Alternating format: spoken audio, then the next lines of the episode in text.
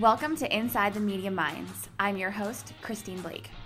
This show features in depth interviews with tech reporters who share everything from their biggest pet peeves to their favorite stories and give you a behind the scenes look at the life of a technology reporter.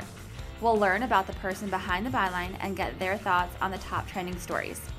From our studio at W2 Communications, let's go inside the media minds.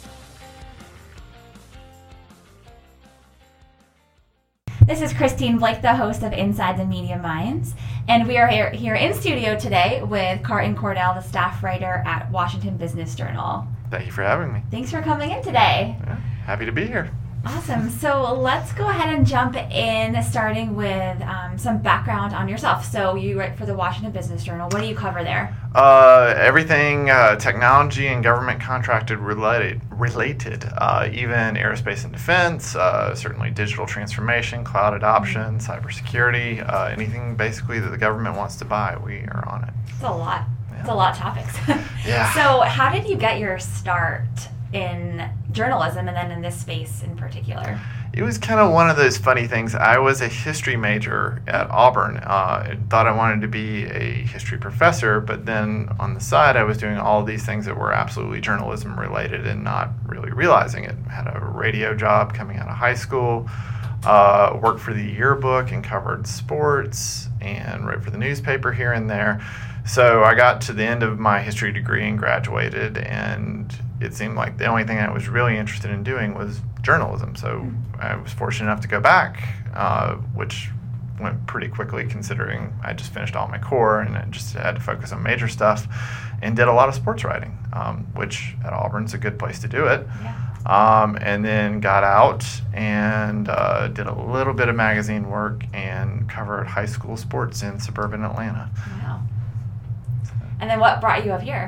So uh, I did a little bit of everything at the company in Atlanta and wanted to upgrade my skills, digital media and so forth. So I went to grad school uh, at Northwestern and was looking for a media city uh, with a lot of business and interesting coverage. And, you know, DC really fits that mold right now. Yeah. So wh- what is it about, you know, the government contracting space that you find the most interesting? Well, I got very fortunate that I hit on a time where the entire federal government is trying to upgrade its technology. This is probably one of the more seismic shifts in that area. Um, you think about all the defense spending that happened 15 years ago. This stretches even beyond that. So it's uh, it's a great business narrative. It's a great sort of dramatic sweeping trend narrative, which I really love sweeping trends in terms of coverage. So it's just really a good time to be in this space. So. So, how do you have to approach this topic differently than, you know, say your previous um, writing experiences? Like, what, like, how do you approach writing about this space and interviewing people for it for your articles? Well, we were just talking about this earlier. Um, Washington Business Journal is very much focused on the private sector side of these mm-hmm. equations, the contractors and their movements. Um, there's a lot of mergers and acquisitions right now, which makes things really interesting. There's a lot of competition for big level contracts. You're moving to cloud. Thinking about the JEDI contract, mm-hmm. first off, that's the, the one topic everybody's really just yeah. sort of honed in on right now.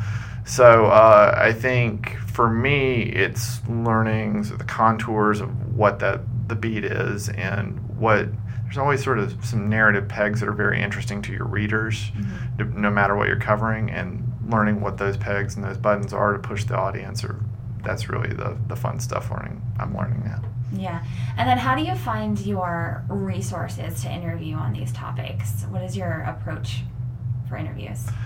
Well, I, I, mean, I'm very fortunate in coming in the footsteps of Rob Terry, who was my predecessor at WBJ, who left me a, a lot of knowledge base there. Uh, but in, in, terms of what I'm covering these days, it's a lot of uh, your traditional business reporting, the, the, the earnings reports, the, the different financial pegs of the companies as well.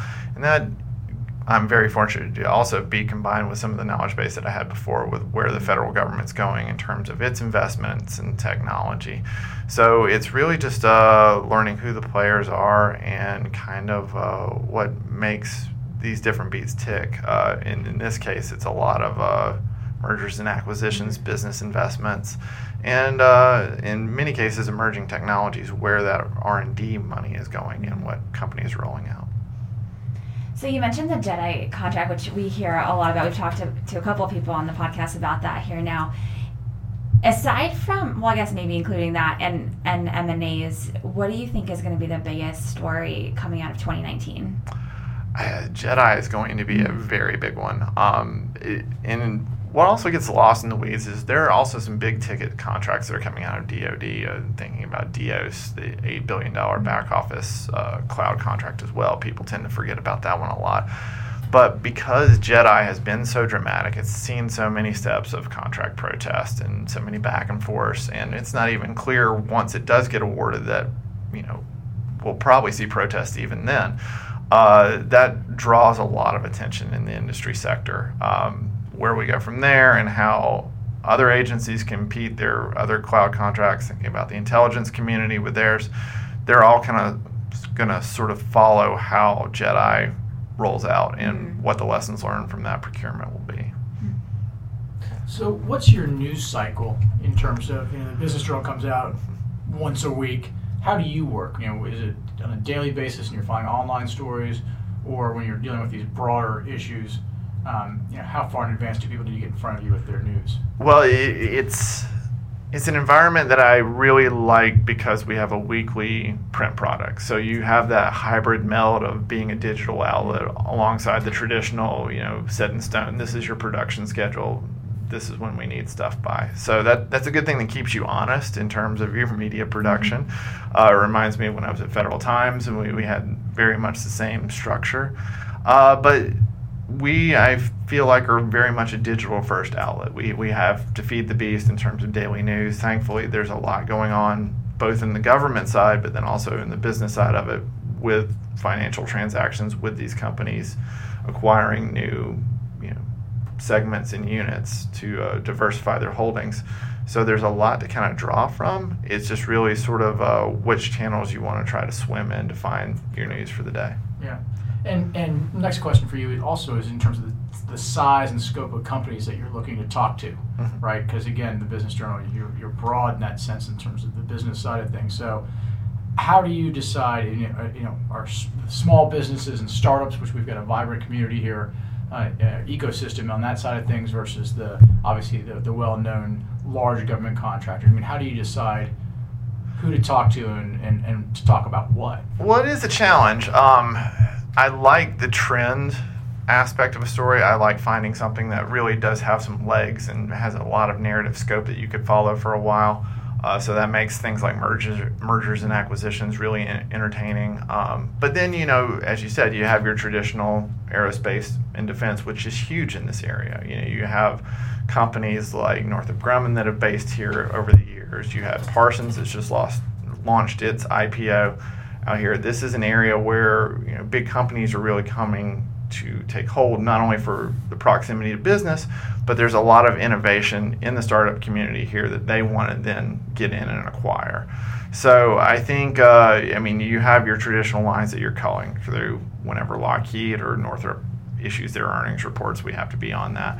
But then there, that pocket of innovation is so entertaining right now because you know little startups well, I shouldn't say a little, but startups in general, they have the ability to really do new and interesting things and turn around quickly on a dime that a big corporation will not be able to do. So, if you're looking for narrative ingenuity, that's a, a really great community to jump into.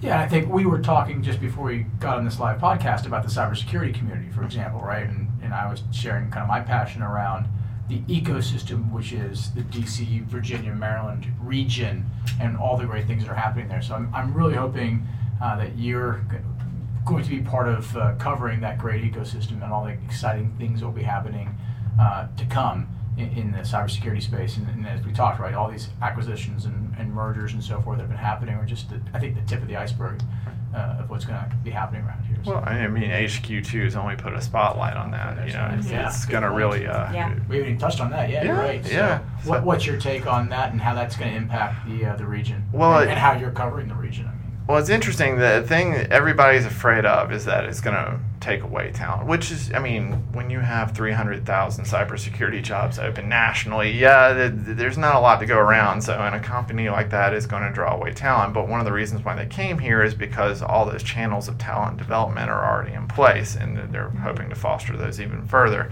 So, I think it will also make it very competitive. Uh, the ripple effect of, you know, there's not enough talent here or talent's too competitive here, where a company is going to sort of drift outward. How how much is that going to splash out into further regions? Sure. That'll be entertaining to see. Yeah. So, but uh, I mean, you know, talent draws talent. That's right. That's right. It's gonna make it competitive for sure. Yeah.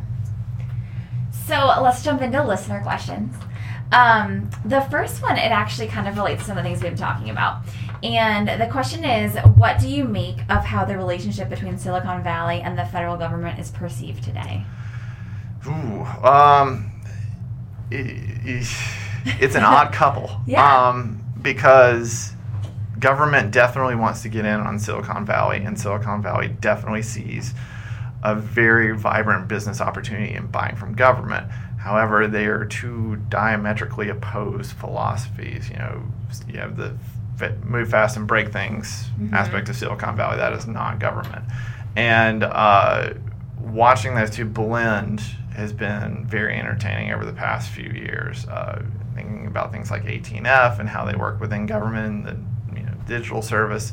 They've been very successful in a lot of aspects, but I think they would even tell you there have been growing pains. Um, I think that's an ongoing process. I think that there's a lot of education to be had on both sides there. Uh, the government is not going to change anytime soon, but there is room for it to innovate and learn how to, you know, refresh and do things. uh, I think a little bit more efficiently than they have in the past.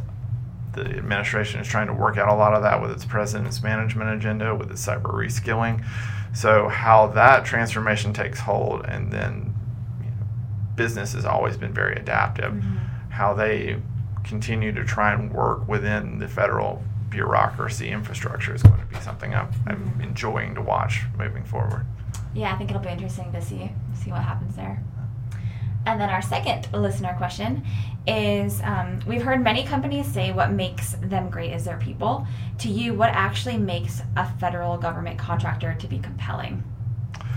Ooh, that's a good question. uh, I mean, Our listeners are so smart. yeah. I, I think the thing right now is, I mean, you have so many traditional contractors that, I mean, they're used to doing business in a certain way with the federal government. Their ability to innovate, especially right now, is going to be essential. Um, we're seeing one of the biggest techno- technological shifts that, I mean, certainly in society, but certainly more so in the federal government. It's very focused in the federal government because that has been a um, choose the right word regimented pursuit. Um, if you're moving to things like AI, you're moving to things like automation, RPA, and then eventually quantum computing. Uh, watching contractors onboard that technology, that innovation, adapt their own processes, and then apply it to the federal sector is going to be the, the trend of the age. You know, so I think uh, any company that can really infuse the innovation into its own operations and uh, learn how to take it from there is going to be the next big player moving forward. Cool. So I guess you know what that concludes our listener question segment. By the way, I guess. Um, so what's next for um, you know Washington Business Journal? What are you guys going to be involved in? Anything that you're working toward, or in the upcoming year, whether it be events or any other kind of special special features? Anything coming up? I know. Well, this week we have our 40 under 40 uh, awards event, which uh, features a lot of great people from the community. We just finished our Veterans in Business, which I believe is uh, the inaugural uh, award season for that.